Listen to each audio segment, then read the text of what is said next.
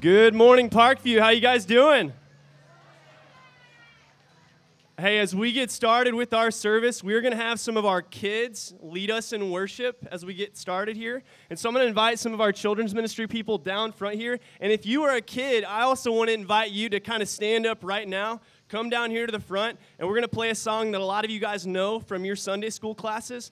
And you're going to do the motions together. So come on down. We're not getting going until you get down. We want to see all you down here. Hey, let's give it up for our kids as they lead us in worship.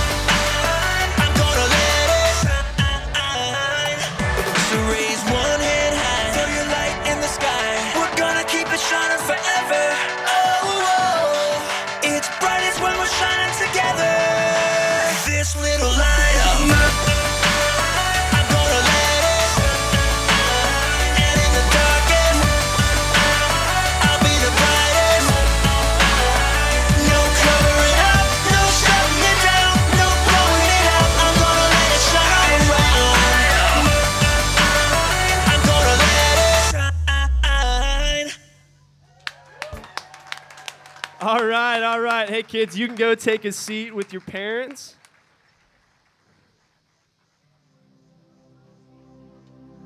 Hey, so church, I just want you to look around for a second and look at this, us all together. Here's a family. Just look at this. This is great. We can be here together. We can worship our great and amazing God together. I want to read this for you. This is Psalm 150 as we get started with our time together. Praise the Lord. Praise God in his sanctuary. Praise him in his mighty heavens. Praise him for his mighty deeds. Praise him according to his excellent greatness. Praise him with trumpet sound. Praise him with lute and harp.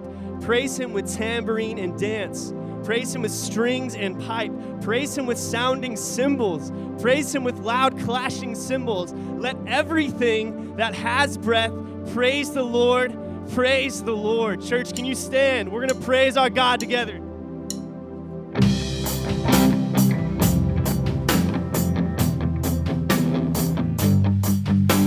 To sing How Great Thou Art. It's in your song sheet. Oh Lord my God, when I in awesome wonder consider all the worlds thy hands have made, I see the stars, I hear the rolling thunder, thy power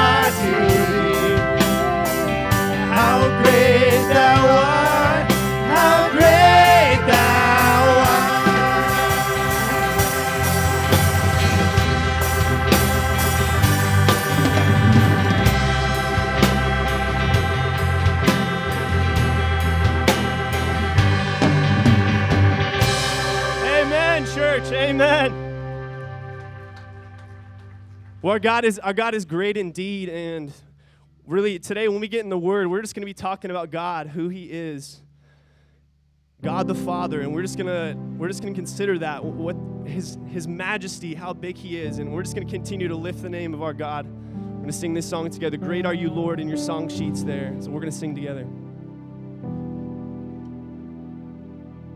Sing, you give life. You give life. You are love. You bring light into the darkness. You give hope. You restore every heart that is broken. Sing it to him. Great are you, Lord. It's your breath in our lungs. So we pour out our praise, pour out our praise. It's your breath in our lungs. So we pour out our praise to you only.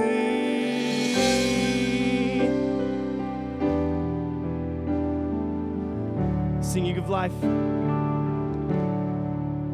You give life.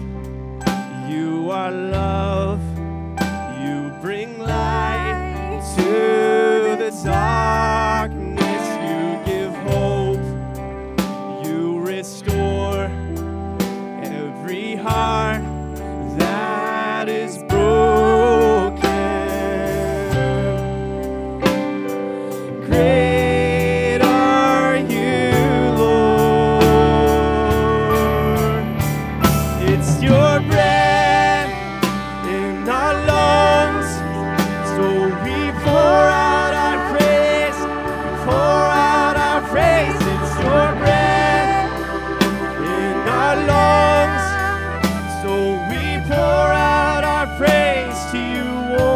Again, church.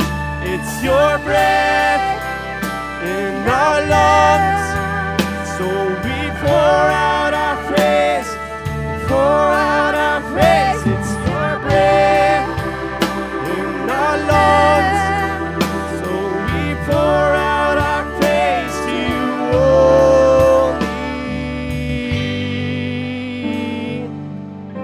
only. So the Hawks won yesterday, right?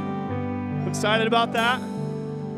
So I've been thinking about what is it that creates within a stadium a sense of let's get excited about this, you know? Like we all can go to football games, we all can shout, we all can get excited around a movement because there's 70,000 people together with you shouting for the same team.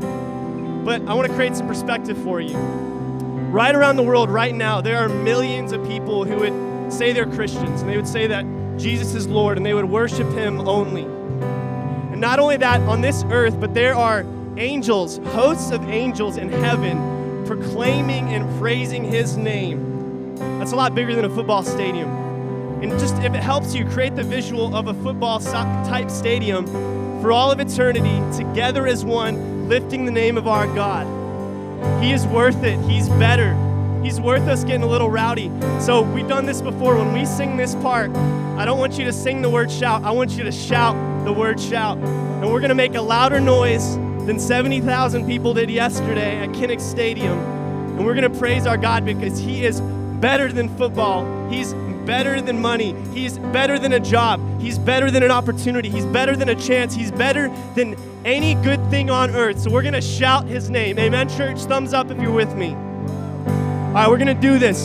Sing all the earth. And all the earth will shout. Our hearts will cry. These bones will sing. Great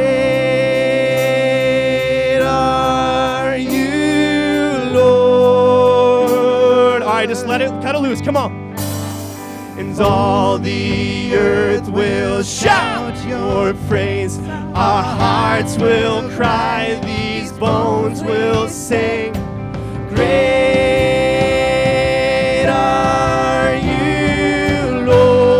time.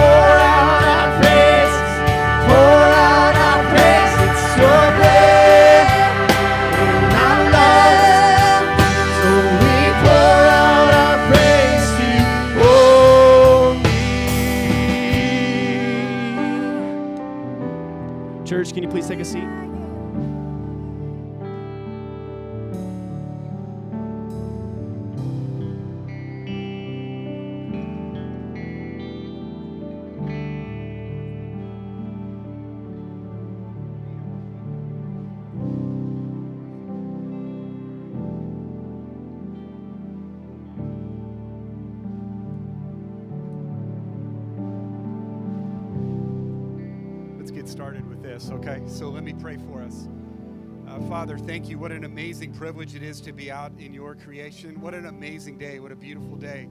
Father, thank you for so many that helped put this together for us, the hard work that went into this. God, thank you for the opportunity just to be all together like this. Thank you that you are great and you're good, and that's what we're going to talk about today. I want to lift up our country to you, Father. I, um, this is a hard day for us. This is 9 11. There are many of us grieving. Uh, many of us, many in our country, are still grieving the loss of life on that day. Father, there's still many of us today just grieving what's happening in our country and the divides and the division.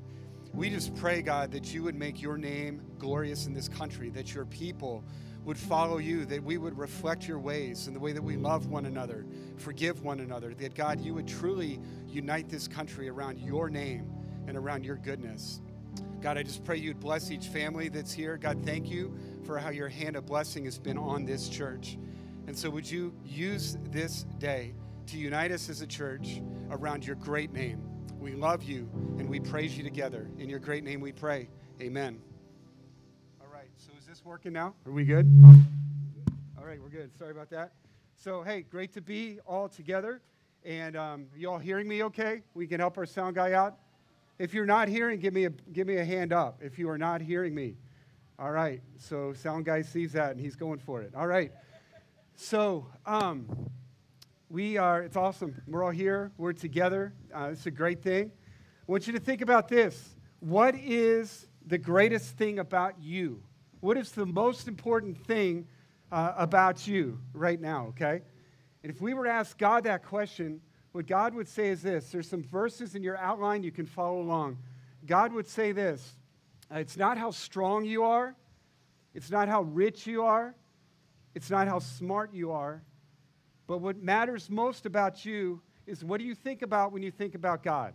When you think about who God is, what comes to mind to you is by far the most important thing about you. Jeremiah 9, 23 to 24, God said, Let not the wise man boast in his wisdom, let not the mighty man boast in his might, let not the rich man boast in his riches, but let him who boasts boast about this, that he knows and understands me, that I am the Lord who practices steadfast love, righteousness, and justice on the earth.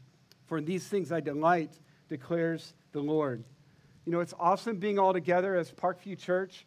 It, about 80 years ago, this church started with a group of faithful people that just wanted to get to know God. And they started studying His Word together in a room in the Coralville Town Hall. Again, just a few people just getting together to study the Bible. And over these 80 years, God has honored that commitment of just average people like you and me getting together to understand who God is by the study and obedience of His Word. And what's really cool, you guys, if you just think about the average month in the life of Parkview Church today, that in our city, there are around 2,500 to 3,000 people that are impacted directly through the different things and the different ministries that all you guys are involved with. And that's, that's amazing. That's outstanding. And then you think beyond this city. You think about people who have left Parkview over the years. They've graduated, they've moved to different parts of Iowa, different parts of our country. They took what they learned here and they took it with them. I think of how many of you guys do that. You leave here after Sunday worshiping together and you take what you've learned about God and His truth to your neighborhoods and to your workplace. I think about the ways that you guys have touched the world with the truth about God. We have 44 global workers all over this globe uh, in Ukraine, in China, in Japan, in Jordan, in Iraq, in Egypt, telling people about how amazing and how good God is. I think about the thousands of lives you guys have touched by reaching out to orphans, by reaching out to those in human trafficking involved in the throes of that in Cambodia, the, the reach out to orphans in Haiti and Mexico and Ethiopia. It's astonishing what God has done over the years with a group of people that all they wanted to do was get to know God and get to know God's word. And God isn't done. God has a lot more to do through this church, and we're so excited for that. It's awesome to be together. So, we live in a day, though, the challenge facing us is strong because we live in a day where belief in God or awareness of God seems to be waning. If you read the headlines or you read the polls of how many people that identify now as a non believer in God, as either atheist or agnostic, and as you just, you can look on the internet, you can look, as I've done the last month and just watched several debates of prominent uh, people. There's uh, some different different folks that you can just see. Richard Dawkins is one. There's a guy named Christopher Hitchens. Uh, not Anthony Hitchens, that's the linebacker for the Hawkeyes that plays for the Cowboys. He's not a philosopher, he's not, as far as I know, an atheist. But Christopher Hitchens and people like that. And as you hear their stories, and maybe you've interacted with people that just, just avidly say there is no God. Sometimes when you dig beneath the surface there, you can see that there's some hurt there. There's been some hypocrisy in their life where people who said they knew God treated them poorly. or maybe the church in general has offended them. Or you look at personal tragedy that may have happened in their lives. There's just a wide range of people. I appreciate how one guy was completely honest. And he said, The reason I don't want there to be a God is because I don't want any restrictions in how I live my life, particularly how I live my life sexually. So there's just a complete misunderstanding that the God we worship is good and that the truth that this God we worship offers us sets us free, doesn't confine us. He's an amazing God. And so, what I want us to see this morning is that we worship a God who wants us to know Him, He wants us to trust Him, and He wants us to worship Him. All right? And so, first, let's just talk about this God who longs for us to know Him. The Bible is really clear that God makes Himself known to every person on this planet through His creation.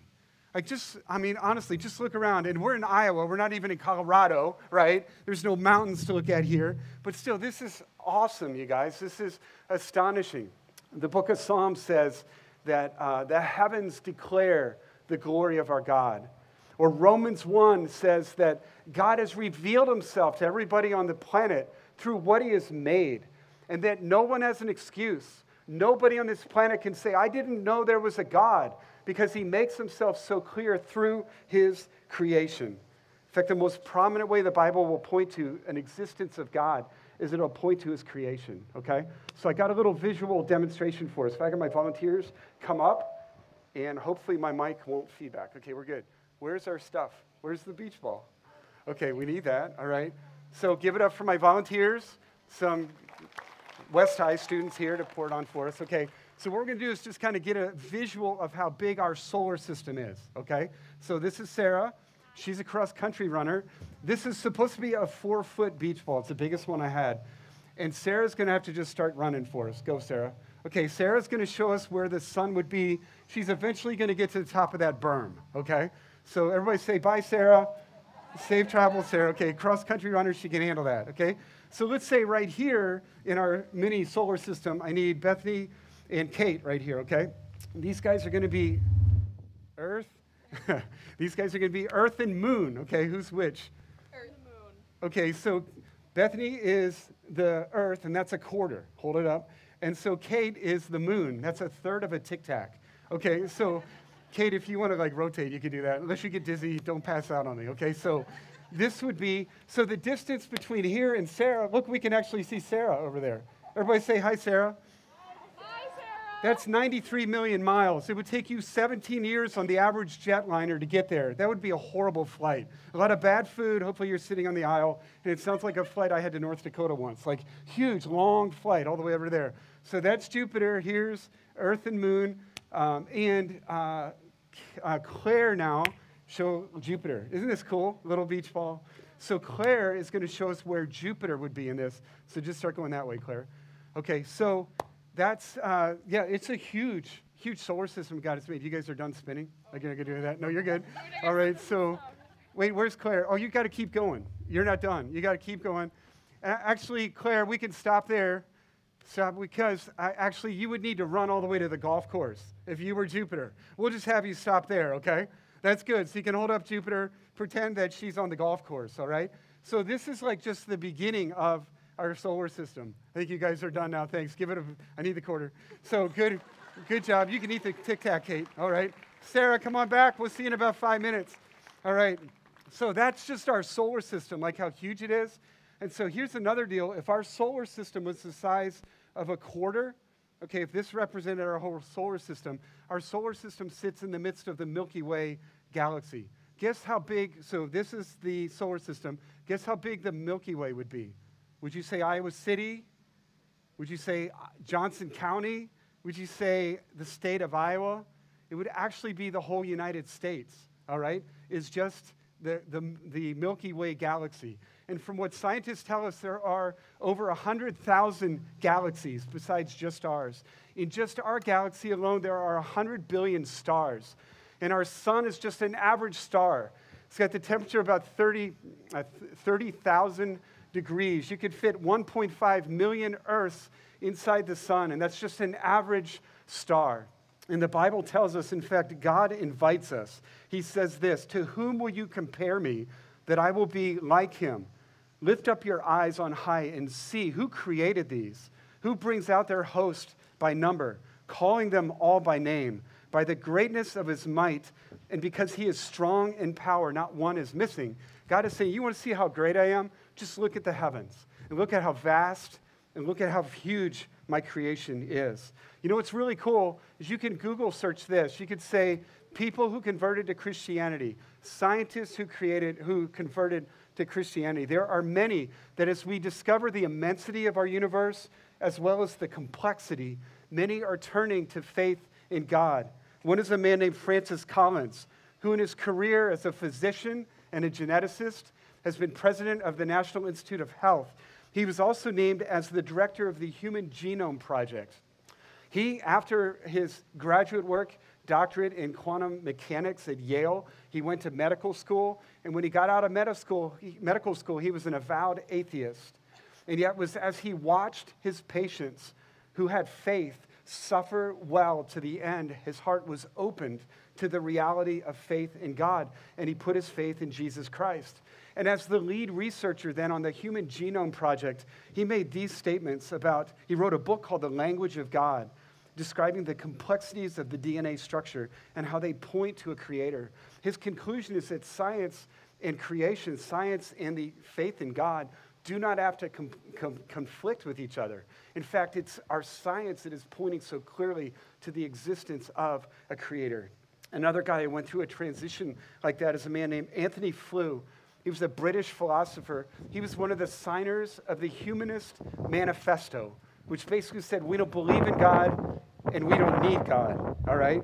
So, but as the evidence for a creator emerged in 2004, he converted to being a theist, a believer in the existence of a God. And he said this He said, I didn't hear a voice, it was the evidence that led me to this conclusion. And he wrote a book called There Is a God How the World's Most Notorious Atheist Has Changed His Mind. So, just amazing how God says, through my creation, you can see who I am. And I would say this that anybody who acknowledges the existence of a God through his creation, the Bible says, if you seek me, you will find me, if you seek with all your heart. That God, as he begins to reveal himself through creation, the Bible says he also reveals himself to everybody through our consciences. And however we respond to that general revelation, God then wants us to know specifically who he is. He doesn't want us to just know generally about him or that he's powerful or that he's creative or that he's beautiful in what he makes, but he wants us to know him personally. My analogy for that would be in two weeks from yesterday, I'm going to do a wedding in Cedar Falls. It's with a former student of mine, a good friend. I love this guy. And uh, I got to meet his fiance. And when I heard this story of how they met, they were both working out in the same fitness class.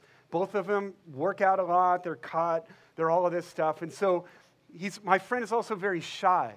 And so, even though he kind of saw her and was kind of attracted to her, he never talked to her until the very last day of class. And he went up and he introduced himself to her, and they kind of started talking. And it turned out that she also liked him. Like she had been watching him. And in fact, her roommates called her the gorilla. Like, hey, how's the gorilla talk to you today? My friend is like, I said, you're not big enough to be called a gorilla, but like, let's just go with that. And so she was amazed that, again, at a distance, she was impressed with this guy and what he looked like, and he was strong. But it was when he began to talk to her, and the first thing he invited her to was church. And she was just blown away by that. It's like, I've never had a guy, the first time he's inviting me somewhere, invites me to church. And then, even as she describes their relationship, she said, I've never had anybody treat me so kindly or so well or respect me so much. And I think that's a beautiful picture of what God wants. Not just for us to be impressed at a distance, but He wants to get us, get us to know Him personally and know His love for us. So theologians break that down into God's general revelation and then God's special revelation. And the way God has revealed Himself specifically to us is through things like the Bible. You can read the Bible to learn about who God is. I think one of the most powerful ways God has shown Himself specifically is through Jesus Christ. John 1 says, In the beginning was the Word. The Word was with God, and the Word was God. He was with God in the beginning. Through him, all things were made. Without him, nothing was made that has been made. And then verse 14 says this And the Word became flesh and lived among us. And we have seen his glory, the glory of the one and only who came from the Father, full of grace and truth. When Jesus lived in this planet, he said, The things that I'm teaching you are not my ideas, they're from my Father. Jesus said, When you see me do things, I'm doing things that the Father has told me to do. Jesus said, If you see me, you see the Father. And so Jesus came to show us specifically who God is and what God is like. And the clearest picture you have of what God is like is when you see Jesus on the cross dying for us. Because there you see the holiness of God. God does not like sin, God cannot be in the presence of sin. You see the justice of God and the wrath of God, that sin evokes holy wrath from God. But you also see the mercy of God and the love of God, and that He offered Jesus Christ to be the one to take our uh, punishment that we deserve for our sin. And Jesus took that for us. So, in beautiful ways, Jesus shows us specifically what God is like. So that God doesn't just have to be out there for you, but that God can be very personal and very real in your life. What I want to do is just quickly tell you a story about a guy in the Bible. What's so cool about these truths is that when you read through the Bible, you see people just like us pursuing a relationship with God and trying to understand who He is. And so these, these verses are in your handout too. This is a guy named Moses, we're going to talk about for a couple minutes. Moses uh, has an amazing story. He was raised uh, in a family, a very prestigious family, the household of Pharaoh, the rulers of Egypt, even though he himself was a Jew. And the Jewish people were under, under slavery from the Egyptians. And so he was raised in the palace while his fellow people were suffering as slaves. And as Moses grew old enough to understand what was going on and understand that his identity was a Jew, he began to become conflicted. And then one time where he saw an Egyptian oppressing a Jew, he couldn't constrain himself anymore, and he killed that Egyptian. And he was sent out uh, and he fled away from Egypt. And it was on that journey that he encountered God through a burning bush. And God spoke to Moses and said, Moses, I want you to go back to Egypt and tell Pharaoh to let my people go. Moses had all kinds of excuses. God, I can't talk. I'm not that good of a speaker. I can't do that. What you see in Moses over the next period of his life is that Moses was a courageous and a humble leader who led God's people out of the slavery, out of Egypt, and into the promised land. And so, what you see in, in Exodus 33 is an amazingly honest conversation between Moses and God. And I want you to put yourself in this conversation, you guys, because Moses had a huge challenge in front of him. He had to lead two million people from Egypt to the promised land.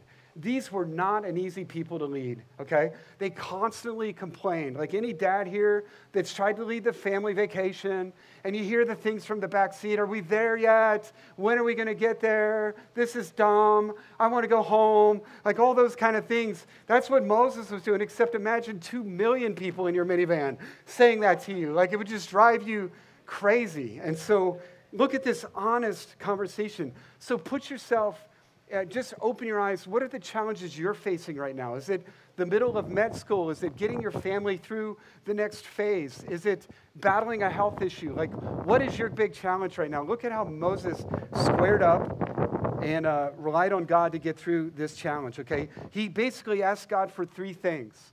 First was, God, show me your ways. He pleaded with God, God, show me your ways. Look at Exodus 33 13. Moses says, God, now if I have found favor in your sight, please show me your ways so that I can find favor in your sight.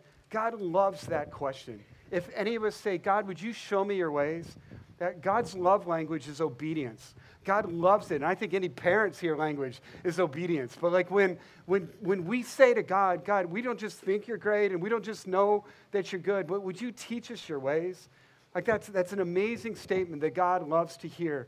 And we need that because God has words for us in our relationships and how do we deal with money and how do we deal with stress. All those things, God has amazing truth for us, okay? So, God, show me your ways. And so, look what God said. God said in verse 14, My presence will go with you, and I will give you rest. And Moses said, If your presence will not go with me, do not bring us up from here. For how shall it be known that I have found favor in your sight, I and your people? Is it not in your going with us, so that we are distinct, I and your people, from every other people on the face of the earth? And the Lord said to Moses, This very thing that you have spoken, I will do. for you have found favor in my sight, and I know you by name. What an amazing request. God, go with us. God, I do not want to go alone. Dad's here, uh, leading a family. I don't want to lead this family alone. Or you're in your career, you're going to school tomorrow. God, I don't want to go into this alone. I want you with me. Can you not agree with me that things go way better when we know that God is with us?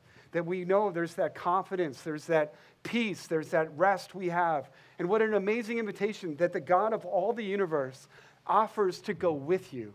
And so, what an amazing request. God, go with us. I need you with me. And that's a prayer that God loves to answer. And the third one is this verse, verse 18, chapter 33. Moses says this to God God, would you show me your glory? Man, just think about who's asking that question. Moses has already seen God speak in a burning bush.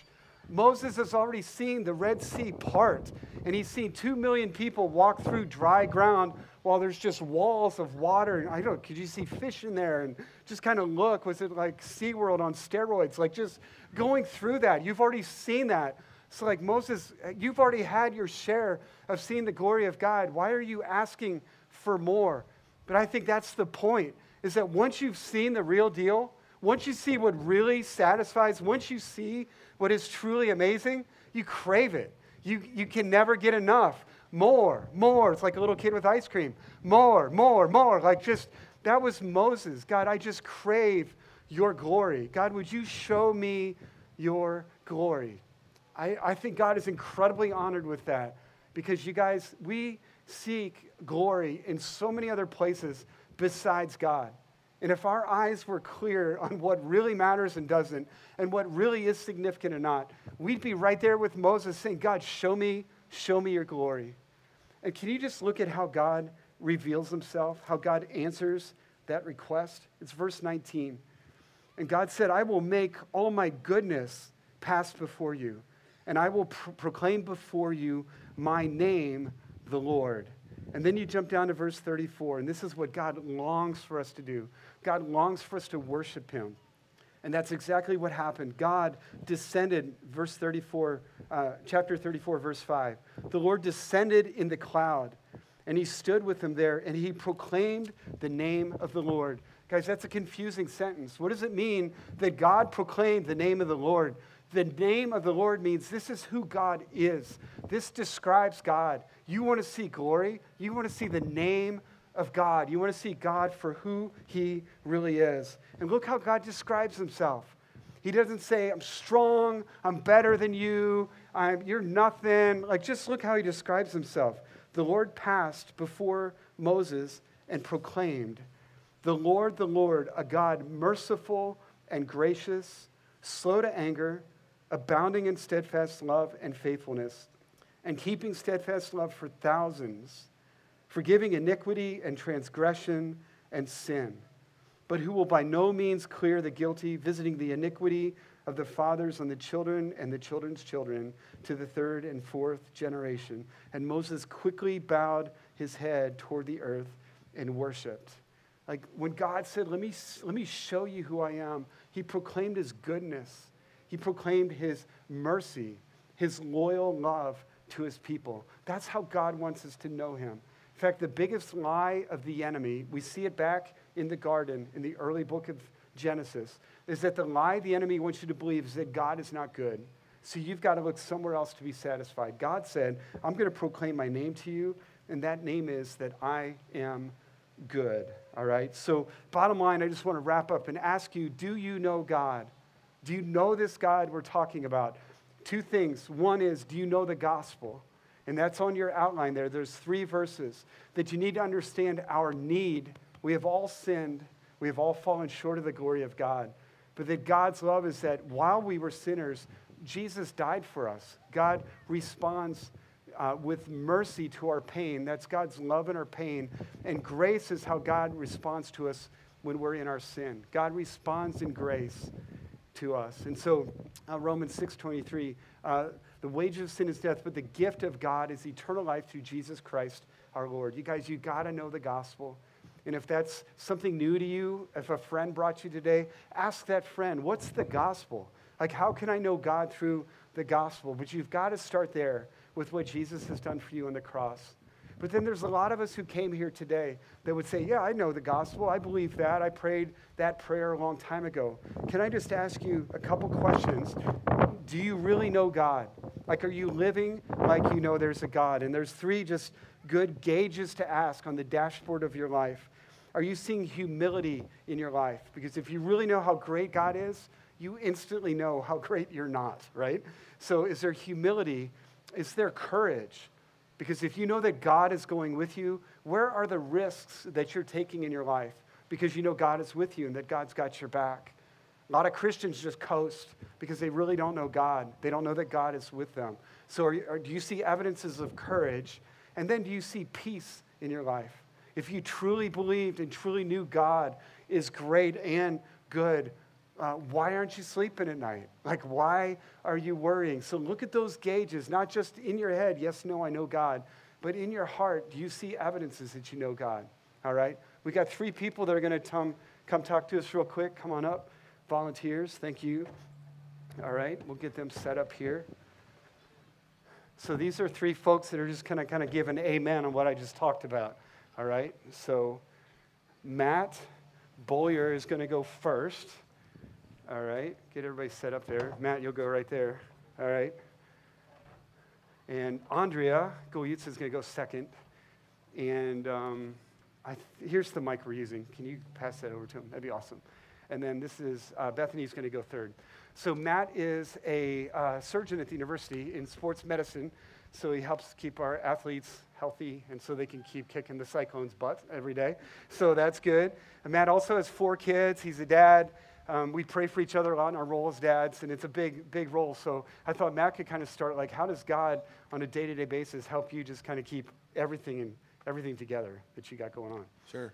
So when I think about God in my everyday life, um, I think about four main things: my work, my role as a dad or a parent, uh, my role as a husband, and then being a man in a society or a community that doesn't define manhood the same way that the Bible does or God does. So when I was younger, I, I knew God. However, I used to think I can get through my day kind of on my own strength, my own energy. And as I've, as I've gotten older, I've realized that I'm very imperfect. I'm very selfish at times. And God is even more perfect and holy than I ever imagined. And there's this growing gap between the two. And that's where God's grace comes in. And every day I think about how it's so much better if I can get through my day with God's grace and live that way rather than my own energy. So I have a very busy job. I wake up in the morning and thinking about my day and what I have to do. Um, what I found is when I can connect with God early in the morning, it makes a big difference in my day. I always, sometimes I'll lay in bed in the morning and think about God trying to reach down and, and connect with me, and I don't always plug into Him, and I need to plug into Him every day. When I do read my Bible, I, I learn more about Him, I get closer to Him. I, I often try to pray on my way to work, listen to worship music, and that does kind of focus my day. I'm a big believer in, just like our athletes at Iowa, that we have to train and not just try. I can say I can try to do better tomorrow or to read my Bible or pray or think about God, but it doesn't always work unless I'm really disciplined in my training.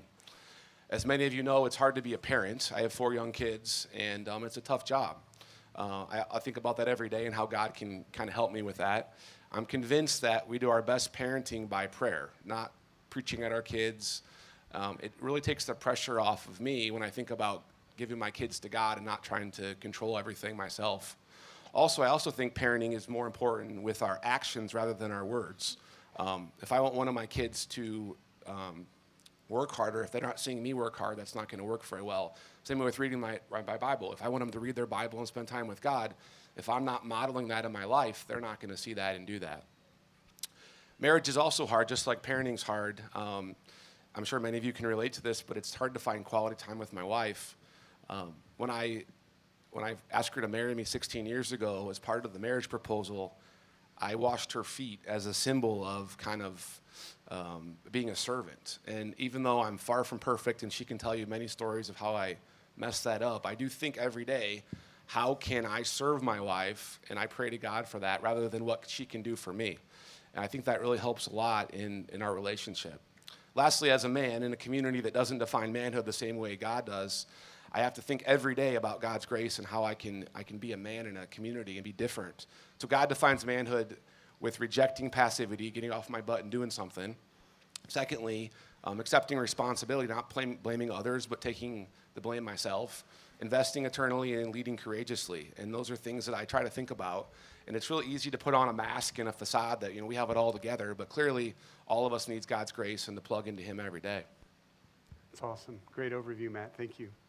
So, in the middle here is uh, Andrea Goyutsa. I've known Andrea for a long time. The privilege of doing her wedding with Phil. Um, Andrea is uh, Ron and Bev Herman's daughter. They've been part of this church for years and years and years. Many of you have been served and cared for by this family. Uh, her brother Josh uh, is on the staff here. He works in maintenance and facilities. You may see Josh, may have seen Josh before, not know who he is.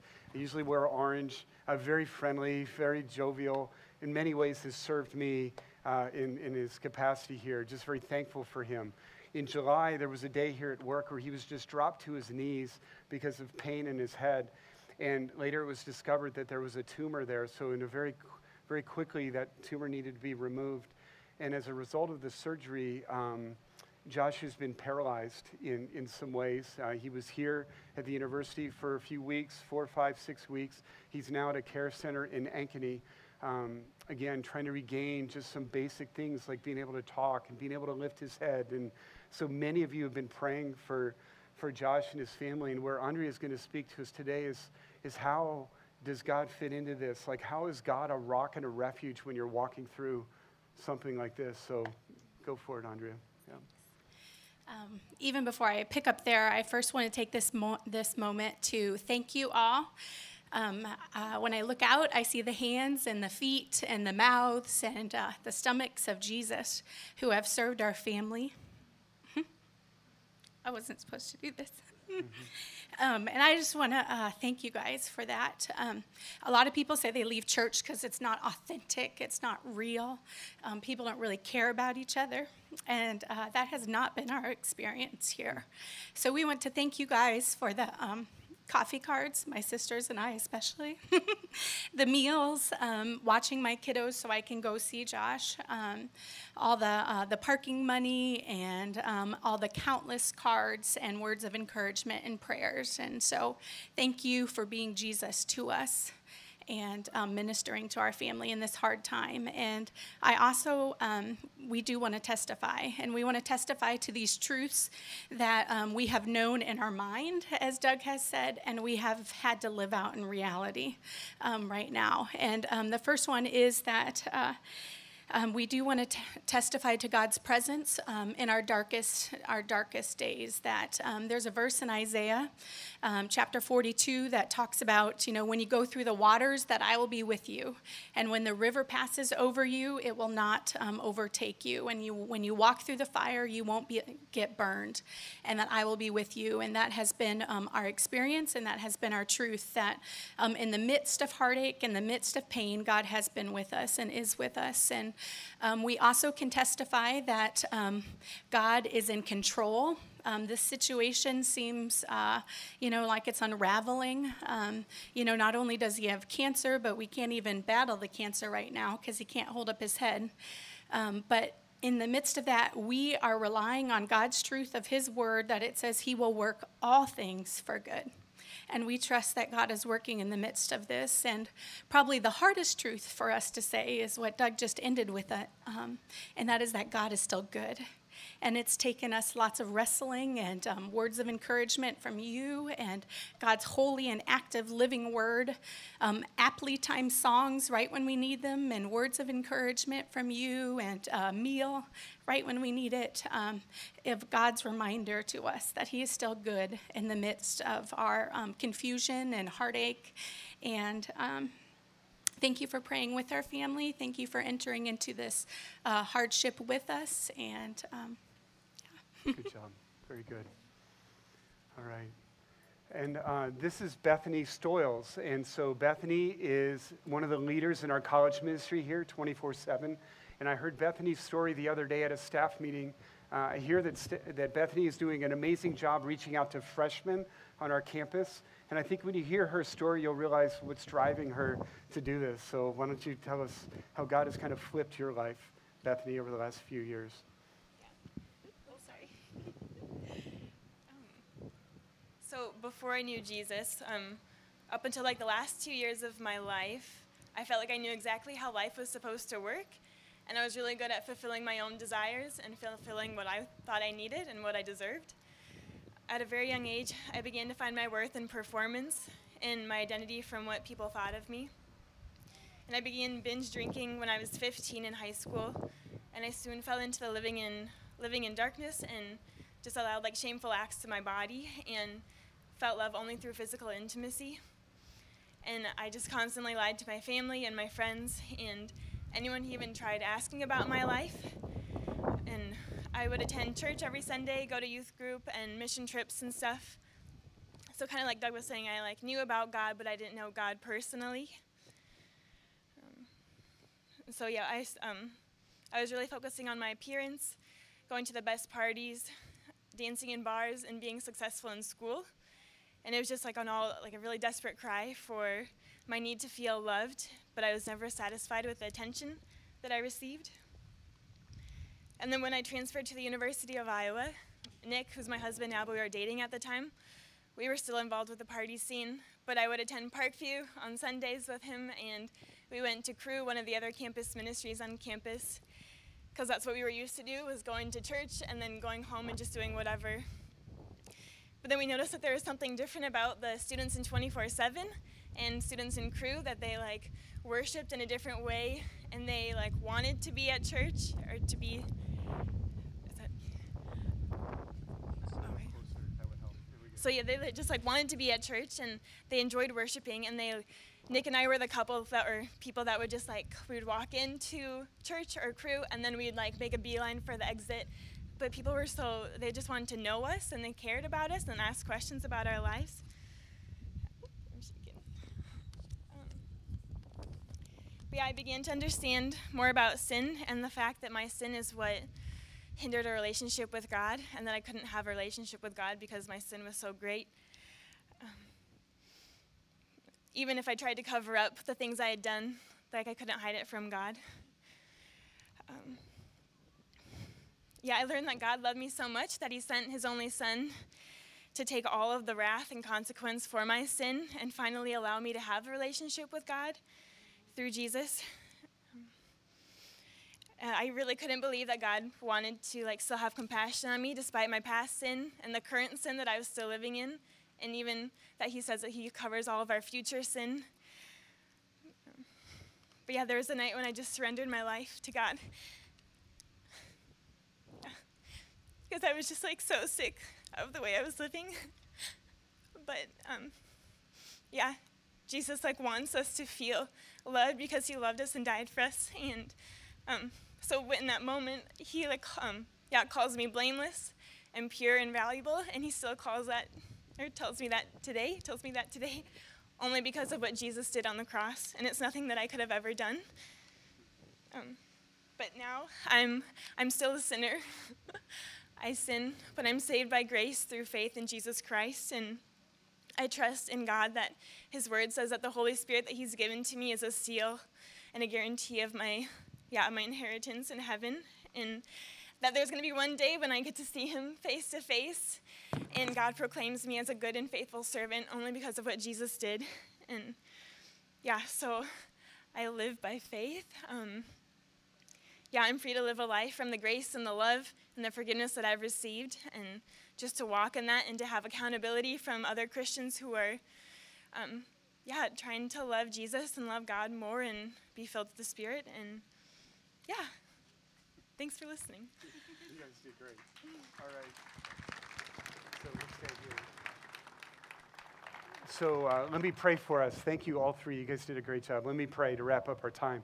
Uh, God, we've just talked about some truth that comes from your word that you exist, you're great, you're powerful. And we also see through Jesus that you're good and that you love us and you want us to know you. I thank you, God. Here's three people just giving that up and telling their story. Thank you for how you lead Matt and help him uh, be the doctor, the husband the dad, the man that you're calling him to be. God, you can do that for all the men out here. God, this city, this country needs godly men. God, would you lead us, men here, to be servant leaders and the lovers of our families you've called us to be? God, thank you so much for the courage you gave Andrea to tell this story. God, we do pray for Josh right now. Many of us here have been praying, no, Josh. God, even right now, would you remind Josh of your presence and your love with him, for him? God, would you comfort him? God, we're crying out for healing. Pray for Andrea and her family, God. Just thank you for the honesty there. May they cling to the truth that we can taste and see that you are good. God, would you continue to comfort them and encourage them with your word and with your people, God? So thank you so much for Andrea and her family and what they mean to us. And God, just continue to strengthen them. And God, thank you for the tears that I just saw in Bethany's eyes. Thank you for how good you were to her, to rescue her, and to bring her to Jesus. And I thank you for her desire now to have so many other students hear what you have done for her.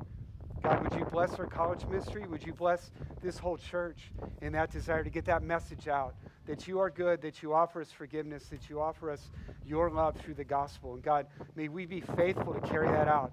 Just like Bethany's doing, God, may we do that as well. You're a great God. Thank you, Lord, for this time to worship you. In your great name we pray. Amen. Can you give it up for these folks? They did a good job. Thank you.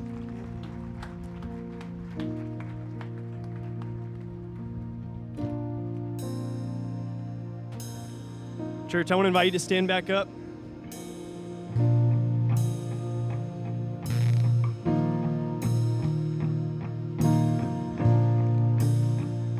Matthew 11, 28 says, Come to me, all you who are weary and heavy laden, and I will give you rest. Take my yoke upon you and learn from me, for I am gentle and lowly in heart, and you'll find rest for your souls. So when you sing this song, Come to the Water, it's in your song sheets there. Coming to our Jesus for rest for our souls, the rest that only He can provide. Oh, come, come to the water. All who are thirsty, oh, come and be filled. Oh, come, come to the river. Brothers and sisters, come and. Let's sing that verse again. Come to the water. Oh, come, come to the water. All who are thirsty, come and be filled. Oh, come, come to the river. Brothers and sisters, come and be healed.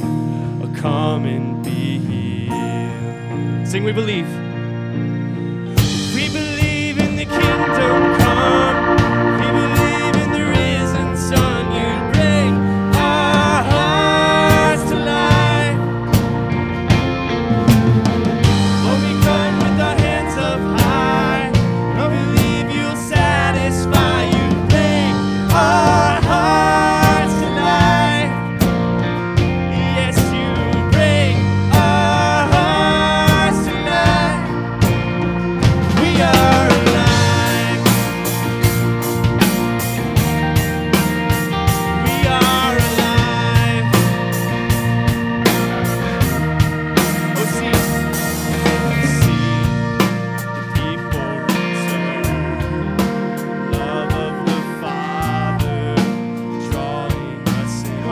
song. Oh, sing.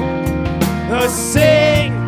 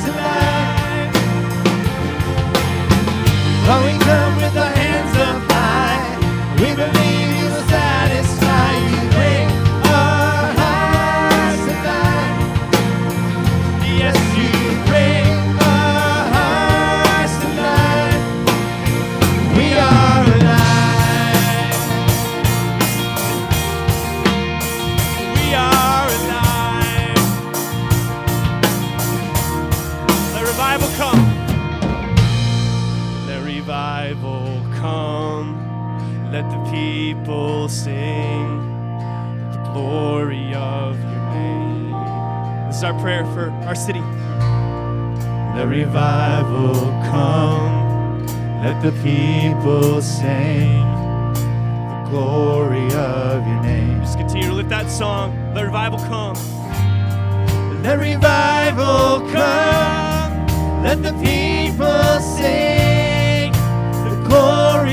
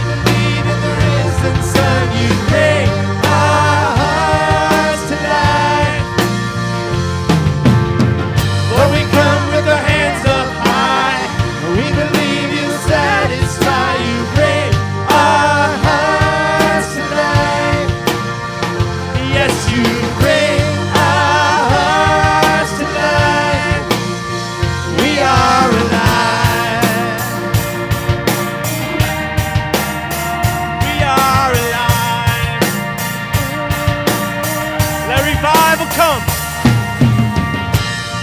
Let revival come.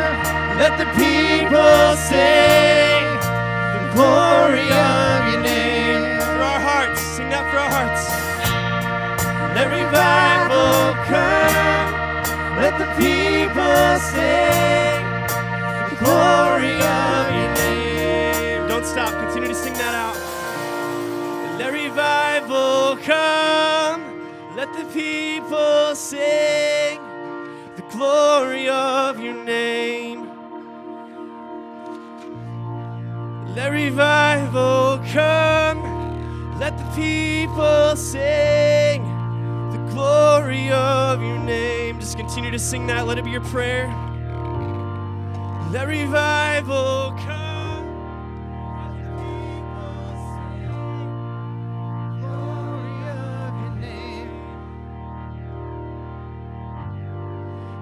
Revival come.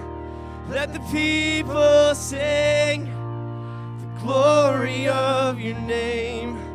The glory of your name. Amen, church. Can you guys take a seat real quick? I want to pray for us. We're going to take up an offering here together. And um, so let me pray for us really quick. God, thank you for being so good to us, for being so generous with us, God. We just want to respond, not just with songs, but financially as well, God, to give back to you the things you've given to us, Lord. We love you. It's your name we pray these things. Amen.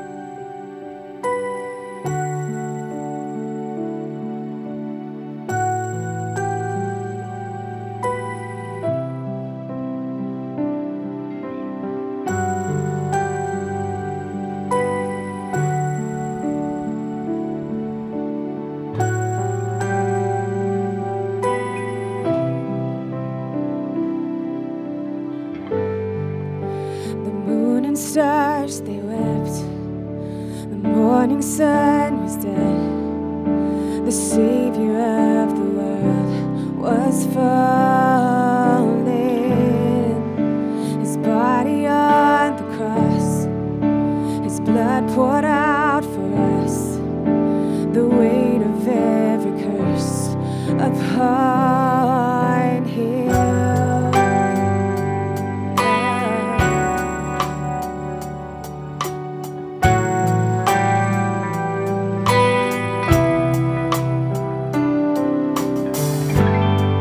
One final breath he gave as heaven looked away.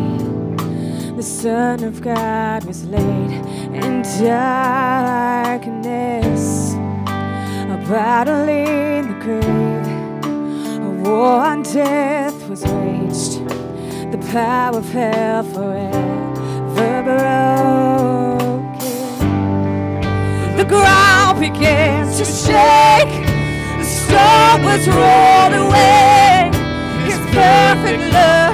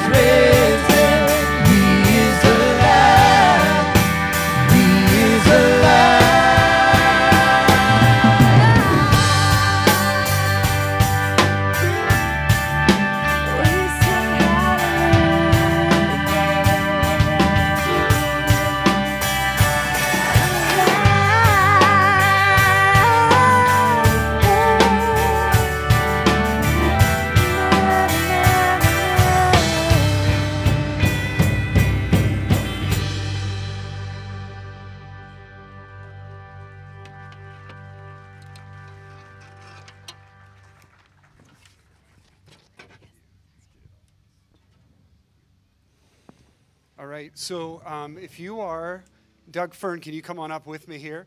We are going to take a couple minutes and pray for our East Campus. So if you have been part of the leadership core with East Campus too, you can start coming on up here. Also, if you're an elder at Parkview, might as well come on up here too. We need you up here as well. So, uh, so we've been talking about this since about as, at a leadership level for the last four years about the concept of being a church that multiplies. That um, and uh, we've been telling you about it a lot since May or so. Our desire to set up a worship location on the east side of Iowa City. So starting next Sunday at the spot Faith Academy at 1030 Cross Park Avenue, we're going to launch the East Campus of Parkview Church. All right, it's going to be one church, one elder board, um, one budget, but in two locations. All right, so Doug Fern is uh, leading this team over there. Why don't you bring your team up? Yeah, actually, not just leadership core. Anybody who's planning on worship in there, who's been a part of our meetings, right? If you're going to be worshiping um, starting next week um, down at the spot, uh, Faith Academy, just come on up. What's that? Up on the stage. You want to up on the, me on the stage? Me on the stage. Okay, sorry. Thank you. And then everybody else just come on in front here, the stage.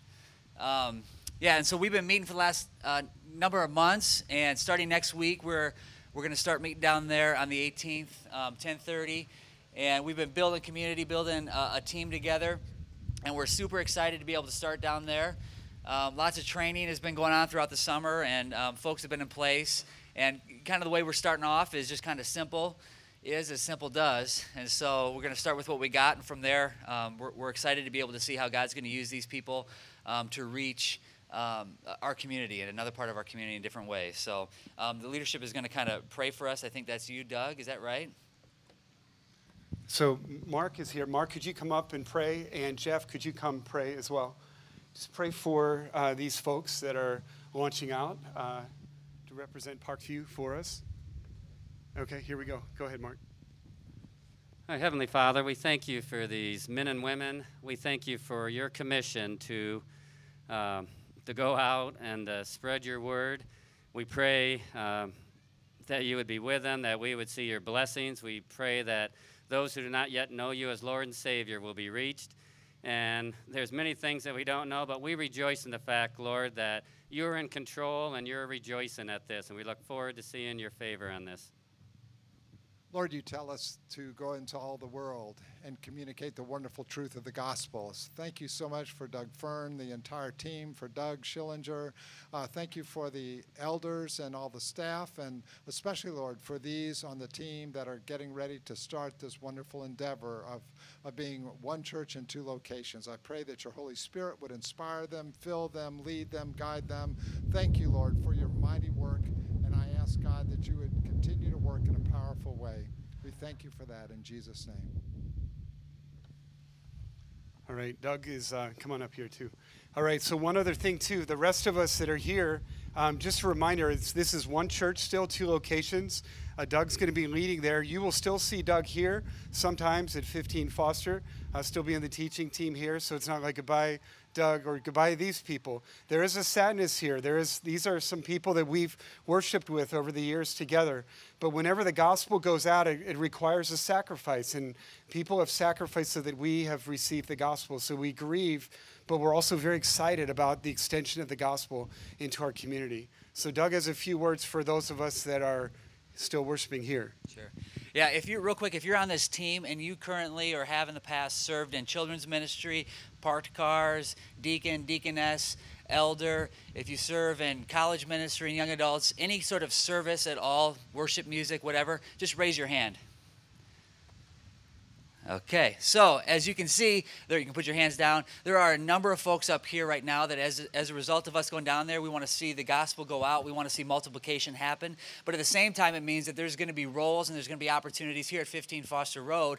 Um, there's going to be uh, gaps, and there's going to be a need for folks here to be able to step up and serve in children's ministry and to serve in a variety of different ways. Um, as you can see, these folks have been really invested, involved um, just in this church. And so, um, real quick, I'm just going to pray um, for, for you guys, um, pray for our hearts, and uh, then I'll, I'll turn it back over. So, Father God, Lord, just thank you for what you're calling this group of people to do. Lord, I thank you for the fact that we are one church and that um, we have friendships, we have relationships with folks, Lord. And I pray that you would continue to draw us together, um, Lord, and that we'd be able to compete in um, stand for one as one for your gospel in our community, Lord. Um, we pray specifically, Lord, for 15 Foster, Lord. I pray for the folks that are, are going to continue to worship right here at this central campus, Lord, and that you would um, allow folks, men and women, to be able to stand up and to, uh, to serve you, Lord, to be able to serve your church, um, and so that your the no need would go unmet, Father, and that people would be able to stand in the gap where they may exist, Father. Um, our hope is it, it is a privilege, it is a joy to be able to call you our God, and that you call us your people. Um, and Lord, I pray just as um, we continue to meet and worship, that wherever that looks, uh, whether it's here or, or at this, uh, the East Campus, Lord, that you would receive much glory and honor as a result of that, Father. So we love you and, and we thank you for what you're calling us to. Um, and we ask that your hand would be on us and bless us. We ask these things in your name. Amen. Right, so as, as, an expression that we're with these folks, let's give them a big round of applause. Just we're with them, love them, we care about them. You guys are awesome. Thank you. You go back to your seats. We got one more song and then we're going to eat together. So, lead us, team. Here we go. Hey, church, you want to stand for our last song together?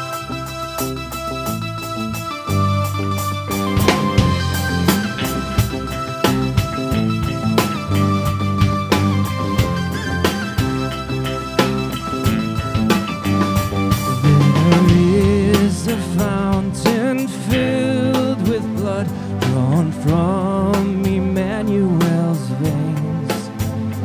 And sinners plunge beneath that flood, lose all their guilty stains. Lose all their guilty stains. Lose all their guilty stains. And sinners plunge beneath the flood all their guilty. The dying thief rejoiced to see the fountain in his day. And there have I, though vile as he, washed all my sins away. Washed all my sins away sins away. And there have I, though vile as he washed all my sins away.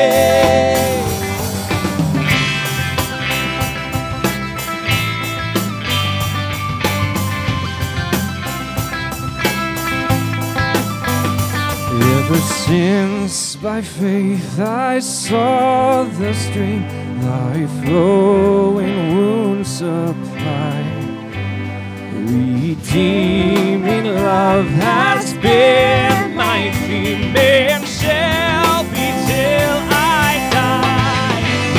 It shall be till I die. It shall be till I die. Redeeming love has been my and shall be till I die.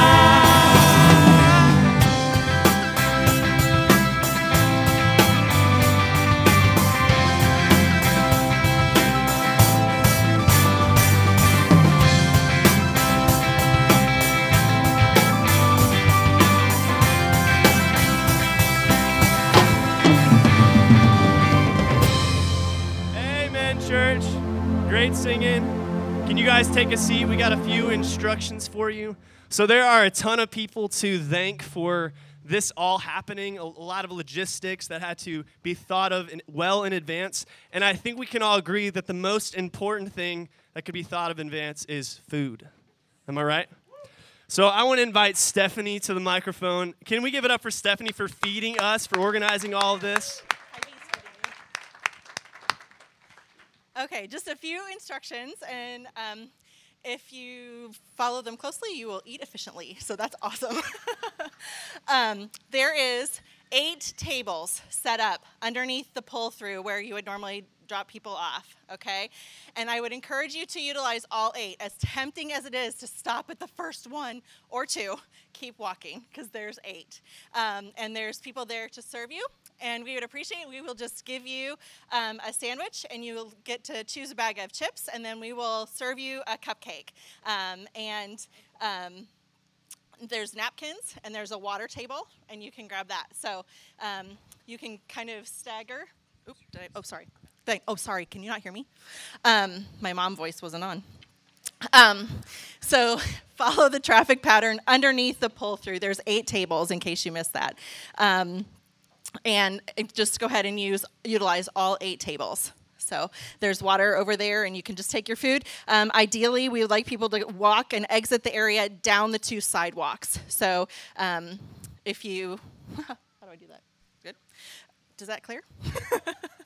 um, so go ahead and you can come from either direction on the sidewalks. So there's four tables that split underneath the pull through there. So um, we should be good to go. So. Awesome. Well, it's hard to follow up when somebody's like, hey, we have free food for you.